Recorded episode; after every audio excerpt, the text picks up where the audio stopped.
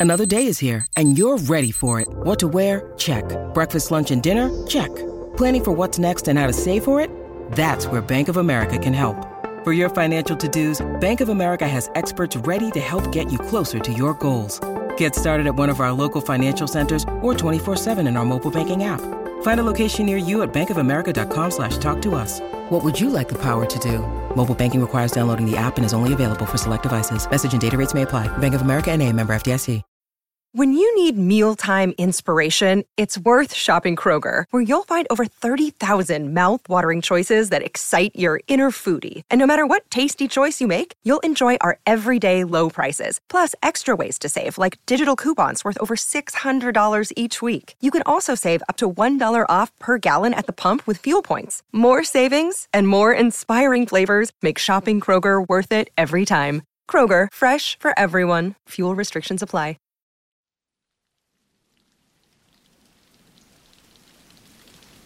Hola de nuevo. ¿Cómo estás? Muy bien, espero. El título de hoy tal vez pueda sonar un poco a magia, atraer la suerte. ¿Es que realmente podemos atraer la suerte? ¿No es cuestión de puro azar? Bueno, sí y no, depende. Por norma general, pensamos que la suerte es la suerte y ya está.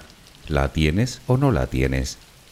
Sin embargo, habrás oído decir que la vida se parece un poco a una partida de cartas.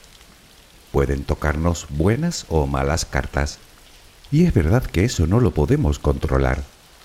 Pero reconocerás conmigo en que sí podemos controlar lo que hacemos con ellas. Es decir, utilizar una estrategia de juego u otra. Pues de eso va el tema de hoy.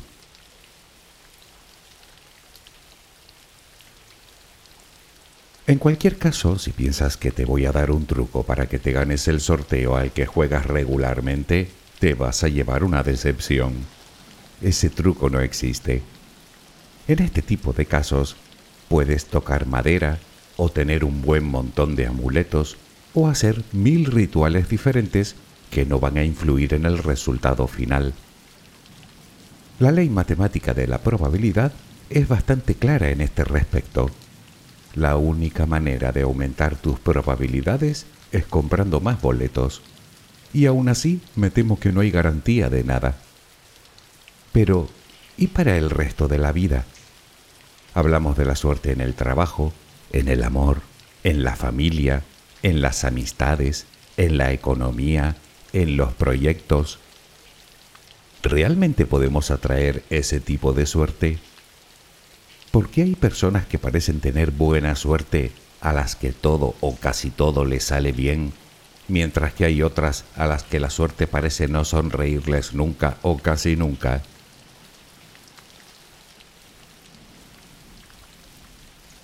Aunque no lo creas, los científicos llevan también bastante tiempo haciéndose las mismas preguntas. Y después de décadas de investigación, han llegado a algunas conclusiones muy interesantes. Es un poco lo mismo que sucede con el sorteo. No podemos controlar que nos toque, pero sí podemos comprar más boletos para tener más probabilidades. Bueno, pues en la vida podemos hacer más o menos lo mismo lo cual, al menos desde mi punto de vista, es sin duda una magnífica noticia. La pregunta en todo caso es, ¿cómo hacer eso? Relajemos primero cuerpo y mente y veremos cómo podemos atraer la suerte. Busca la posición que te resulte más cómoda para dormir, con la que te sientas más a gusto. Recuerda que siempre puedes colocarte boca arriba, con los brazos a los costados y con las piernas ligeramente separadas. Cierra los ojos si aún no lo has hecho. Intenta que los párpados estén lo más relajados posible. Toma aire profundamente por la nariz. Reténlo un par de segundos y suéltalo lentamente. Lo hacemos otra vez pero en esta ocasión con la respiración abdominal. Inspira, reténlo, suelta. Nota cómo el abdomen sube y baja mientras que tu pecho permanece inmóvil. Una última vez, inspira, reténlo y suelta.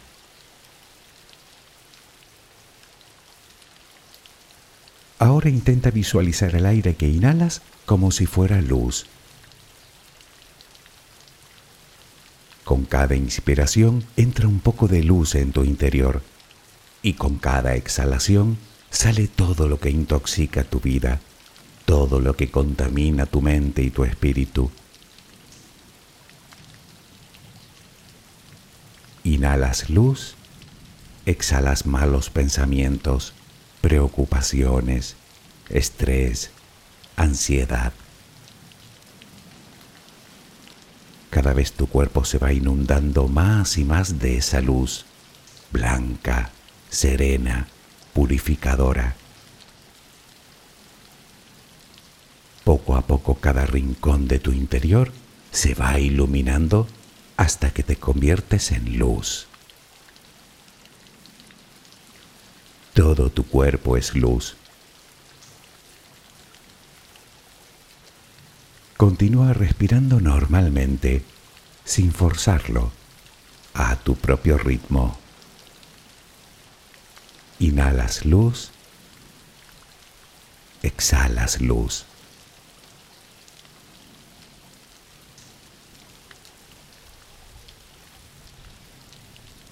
Ahora comenzaremos a relajar todo nuestro cuerpo. Empezamos por los pies. Nota cómo se relajan. El pie derecho. El pie izquierdo.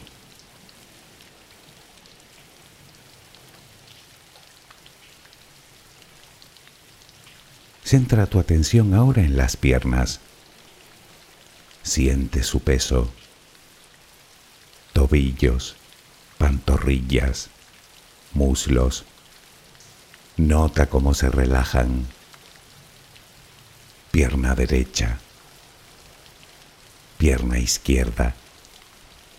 Ambas quedan completamente relajadas.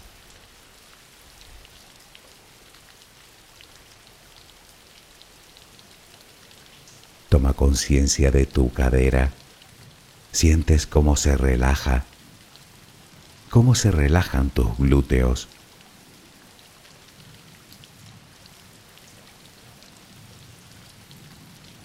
Piensa ahora en tu abdomen que sigue balanceándose con cada respiración. Nota cómo se relaja también.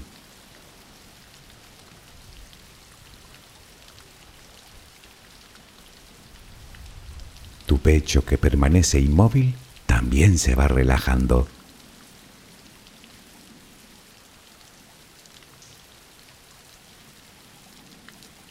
Siente ahora tu espalda. Sientes que cada vez pesa más y más. Desde la cadera hasta el cuello, todos los músculos de la espalda quedan completamente relajados. Notas como ya no hay tensión en ella.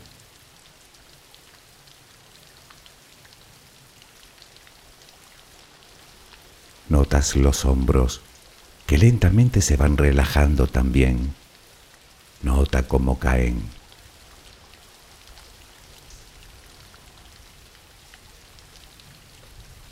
Presta atención ahora a los brazos. Tu brazo y antebrazo derecho tu mano derecha, los dedos de esa mano. Todo queda relajado. Tu brazo y antebrazo izquierdo, tu mano izquierda, los dedos de esa mano. Notas el peso de ambas extremidades.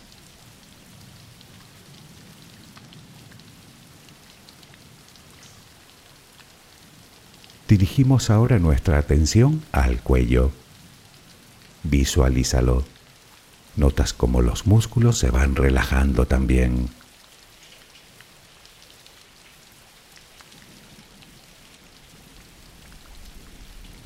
La mandíbula, las mejillas, los labios, la frente,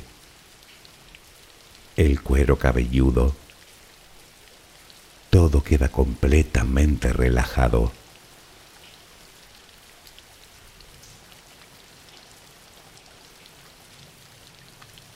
Sigue respirando, lenta y serenamente.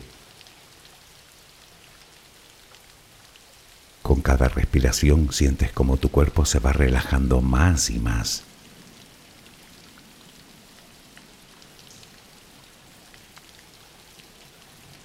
Siente cómo resplandeces de paz, de bondad, de gratitud, de calma, de compasión, de amor. Continúa respirando suavemente. Recuerda que ahora eres luz. Solo respira tranquilamente.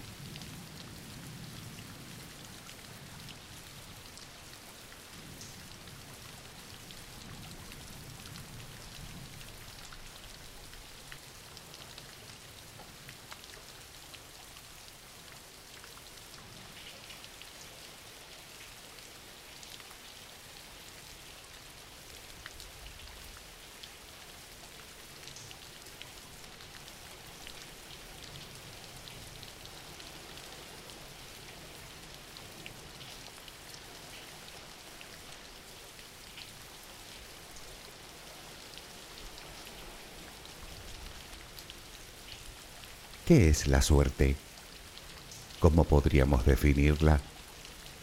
La verdad es que no sabría decirte. Supongo que depende. En principio, la suerte sería el resultado positivo de un evento poco probable que ocurre fuera de nuestro control, más allá de nuestra voluntad o intención. Pero, ¿es así? ¿La suerte siempre es positiva? El mismo Dalai Lama dice que a veces no obtener lo que deseamos es un magnífico golpe de suerte. O como dicen los chinos, cuidado con lo que deseas, no vaya a hacer que se cumpla. Si lo piensas un poco, la suerte puede ser también bastante relativa.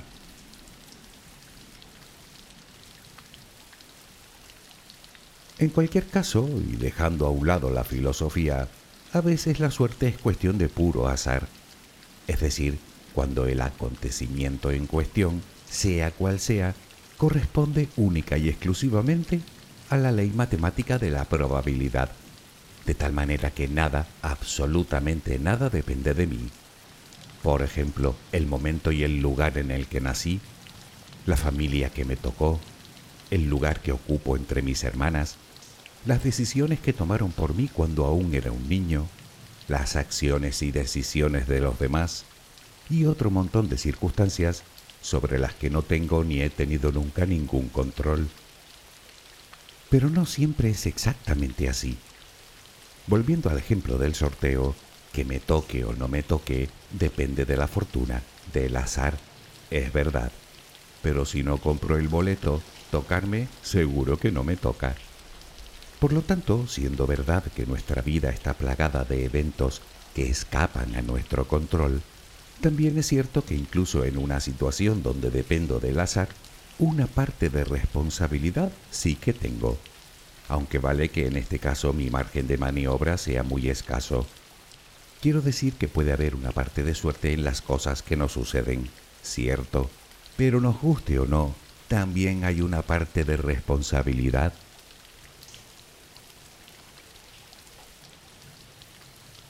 Los científicos, más que estudiar ese concepto tan abstracto y relativo que es la suerte, lo que han hecho es estudiar la forma en la que las personas vemos la vida y las diferencias en este sentido que existen entre las personas que afirman tener mala suerte y las que se reconocen suertudas.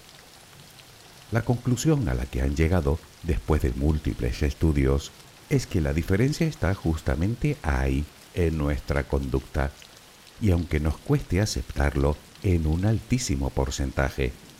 Y como te dije, eso sí que lo podemos controlar. O dicho con otras palabras, no es que la suerte se tenga o no se tenga, se busca.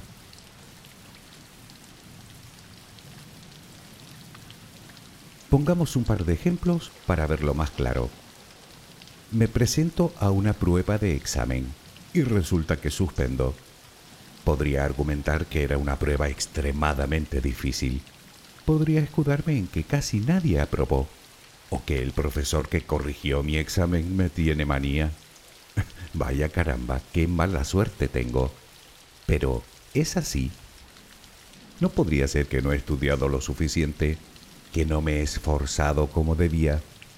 ¿Cuánto de ese suspenso es responsabilidad mía? Otro ejemplo. Busco trabajo. Llevo años enviando el mismo currículum por internet a todos lados, pero nunca me llaman. Sí, puede ser mala suerte, pero ¿es solo eso? ¿No podría ser que el currículum está mal confeccionado? ¿O que no está lo bastante claro? ¿O que no está lo suficientemente completo? o que me falta preparación, o que no lo estoy enviando a los lugares correctos. Tal vez debería presentarme allí y entregarlo en persona. El caso es que podríamos pasarnos un buen rato poniendo ejemplos de este tipo, en el amor, en los negocios, y seguir lamentándonos de nuestra mala suerte. Pero mientras no nos hagamos la pregunta del millón, no vamos a lograr nada. Y la pregunta no es otra que, ¿No tendré yo algo que ver con lo que me ocurre?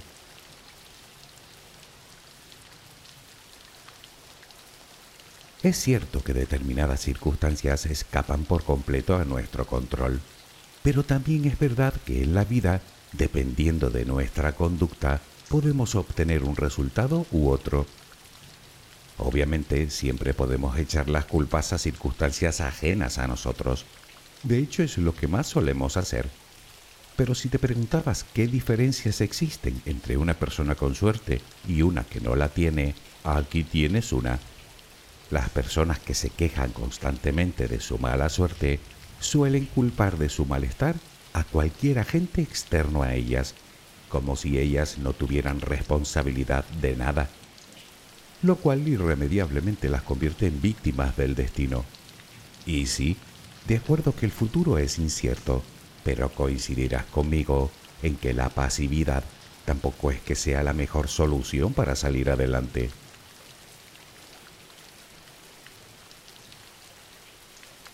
A esta forma de atribuir los acontecimientos que nos suceden en la vida, en psicología se le llama locus de control externo.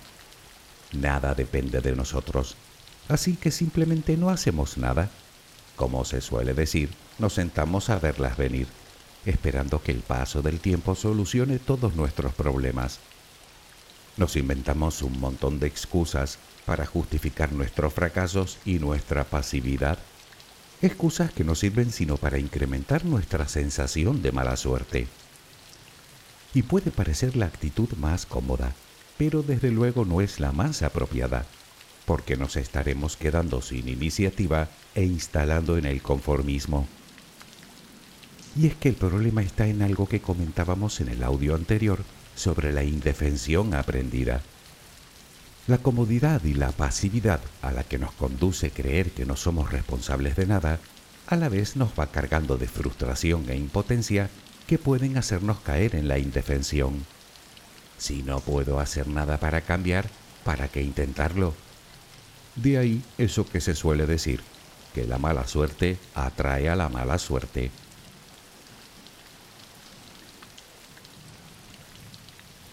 Lo contrario al locus de control externo, supondrás que es el locus de control interno. Es la forma de pensar en la que reconozco que el principal y máximo responsable de lo que ocurre en mi vida soy yo, tanto para lo bueno como para lo malo, tanto para mis éxitos como para mis fracasos.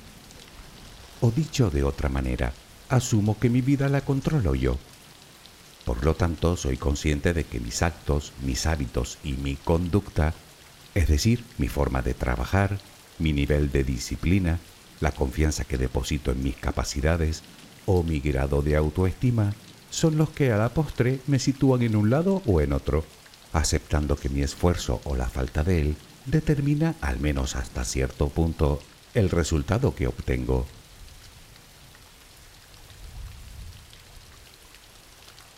Las personas que piensan de este modo, curiosamente no suelen creer demasiado en la suerte, y desde luego nunca se abandonan a ella. Pues mira por dónde resulta que son las que más suerte tienen. Y es fácil de entender. Las personas que se saben responsables de sus vidas no se quedan inmóviles y destinan más tiempo a buscar soluciones, o a iniciar nuevos proyectos, o a trabajar en los que ya tienen, o a mejorar, o a crecer. Naturalmente suelen ser personas optimistas y resolutivas, para las que los éxitos son auténticas profecías autocumplidas. Son partícipes de su propia vida. Viene a ser lo que comentábamos antes sobre el sorteo. Nadie puede asegurarme el premio, pero de lo que no cabe ninguna duda es de que si me esfuerzo más, es como si estuviera comprando más boletos.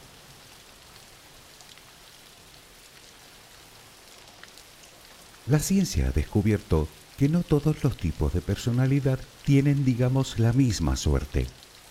Por ejemplo, una persona extrovertida, al mantener más relaciones y estar más con los demás, suele tener más suerte a la hora de encontrar un buen empleo, por ejemplo.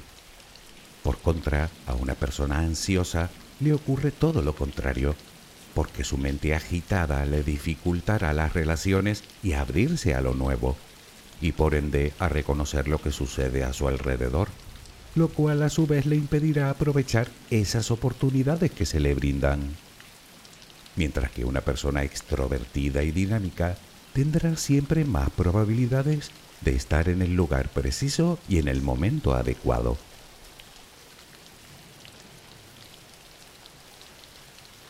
Tal vez estés pensando que todo lo anterior está muy bien, que tiene mucha lógica, pero que esto no es para ti, porque tienes demasiada mala suerte y además no sabrías ni por dónde empezar.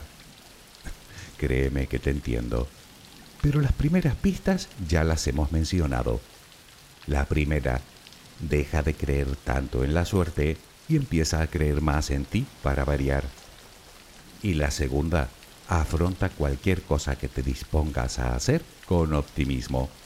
Y si puede ser, en todos los aspectos de la vida.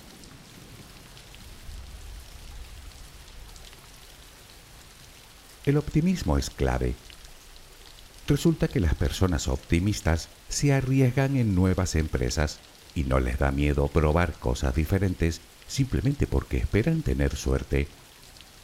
Tal vez un exceso de optimismo para ti no sea más que un puro autoengaño pero lo cierto es que para las personas optimistas no es así, puesto que es esa forma de pensamiento la que las hace capaces de aprovechar cualquier ocasión de mejora.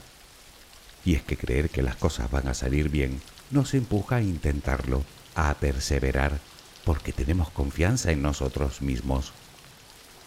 Según diversos estudios, ser un poco ilusos, por llamarlo así, nos hace ser más productivos y mejora nuestra capacidad para trabajar en equipo.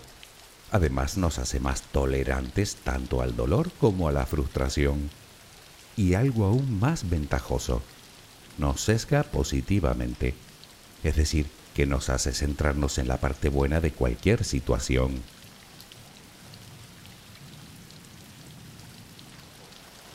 Un recurso que también tenemos a nuestro alcance es utilizar la memoria selectiva. Verás, para bien o para mal, las personas tenemos una limitación muy evidente, y es que no podemos pensar en dos cosas a la vez. O piensas en una cosa o piensas en la otra, o utilizas el pensamiento a tu favor o en tu contra. Y eso lo decide cada uno voluntariamente. Sé que no es fácil, pero con un poco de empeño y esfuerzo lo puedes conseguir, tú y cualquiera. Solo hay que intentarlo e insistir hasta convertirlo en hábito. La cuestión está en focalizar nuestra mente en lo que nos interesa Y lo que nos interesa son fundamentalmente nuestras fortalezas, las cosas que realmente se nos dan bien. Y si no las tenemos claras, a buscarlas, porque forman parte de nosotros, de nuestra singularidad.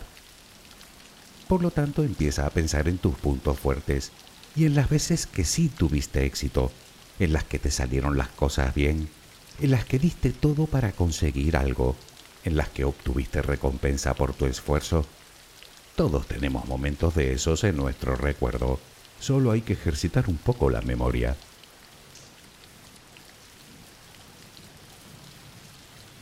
De todas formas, nos engañamos si pensamos que a la gente con suerte siempre le sonríe la fortuna. De ninguna manera. Ellos también están expuestos a los vaivenes de la vida, igual que cualquiera, pero enfrentan la adversidad de forma diferente, centrándose en lo positivo y aprendiendo de ello. Esa carga de positividad les procura la confianza, la seguridad y la motivación tanto para seguir adelante como para afrontar nuevos retos. Además, las personas con suerte no solo tienen el convencimiento de que cualquier tropiezo en la vida les traerá algo mejor a medio largo plazo, sino que tomarán medidas constructivas para que no les vuelva a pasar. Digamos que intentan protegerse contra la mala suerte.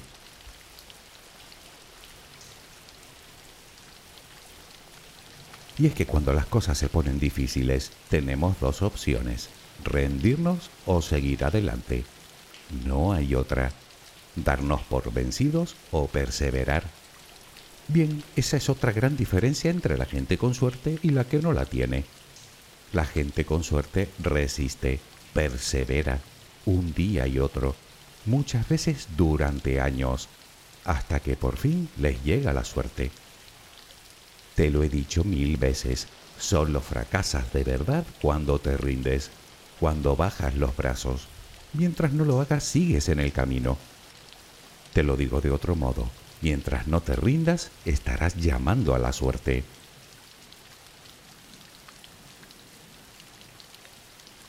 Como dice el I Ching, la perseverancia trae ventura. Ahora bien, persevera de forma flexible. Me explico. ¿Recuerdas el ejemplo del currículum? ¿Cómo pretendo conseguir resultados diferentes haciendo siempre lo mismo? Eso no es perseverar, eso es darse de bruces una y otra vez contra la misma pared. Y eso tiene de productivo lo que yo de bailarín clásico. Se dice que Edison necesitó de unos mil intentos para conseguir que funcionara la lámpara incandescente. Mil intentos son muchos intentos, pero supondrás que no fueron todos iguales. Cada vez que lo intentaba cambiaba algo, por pequeño que fuera, hasta que finalmente lo logró. Bueno, pues este puede ser un ejemplo perfecto. Es como quien empieza unos estudios y al poco se da cuenta de que eso no es lo que quiere. ¿Puede perseverar? Claro que sí. Pero, ¿tendría sentido hacerlo? ¿De qué sirve seguir por un camino que no conduce a nada? ¿Estarás de acuerdo conmigo en que lo más inteligente sería cambiar?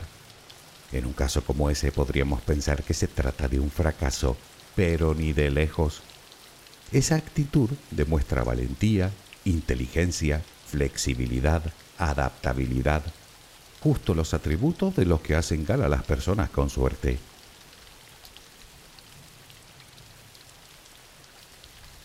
Y aquí tenemos otra de las claves fundamentales, salir de nuestra zona de confort. Rara vez las oportunidades que esperamos tocan a nuestra puerta.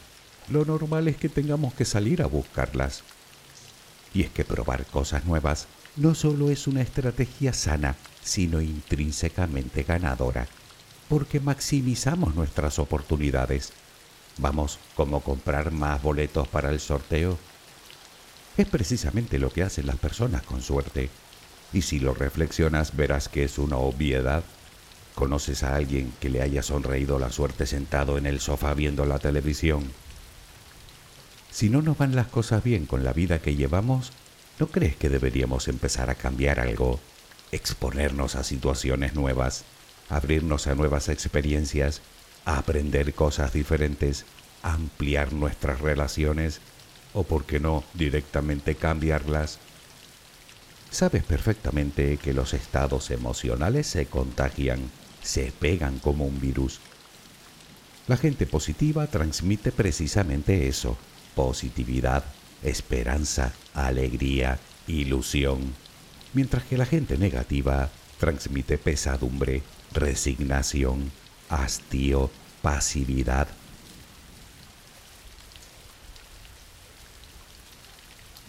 Por último, haz caso de tu instinto.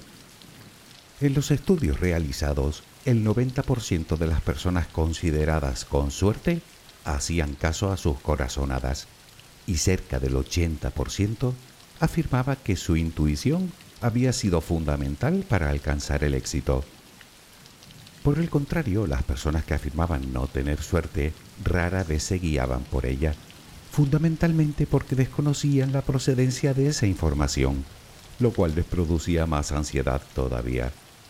Es lo que llaman parálisis por análisis, es decir, el exceso de reflexión ante la toma de decisiones.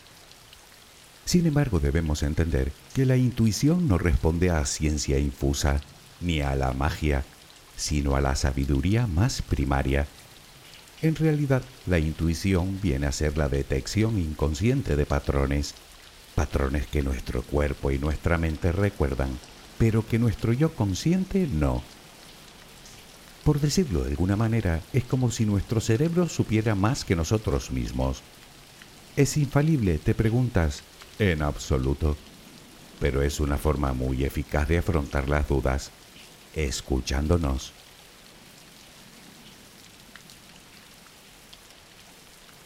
Optimismo, flexibilidad, salir de nuestra zona de confort para maximizar nuestras oportunidades, hacer caso de nuestro instinto, cuidar nuestras relaciones, echarle un poco de valor a la vida y nunca, nunca, nunca rendirnos.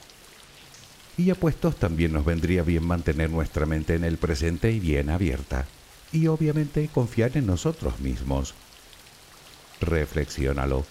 Al final de lo que se trata es de eso, de jugar lo mejor posible con las cartas que la vida nos ha dado, o de comprar más boletos para el sorteo si lo prefieres.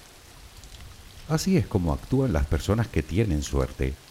Insisto, Nunca hay garantía de nada, pero la ciencia te asegura que si actúas como ellas, tienes muchas probabilidades de que la suerte te visite más a menudo.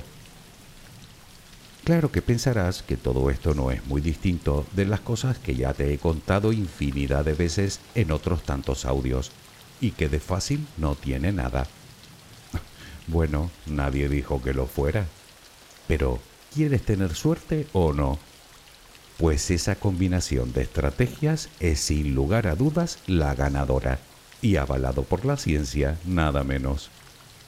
Yo creo que merece la pena al menos intentarlo. ¿Tú no? Espero que mañana tengas una maravillosa jornada. Que descanses. Buenas noches.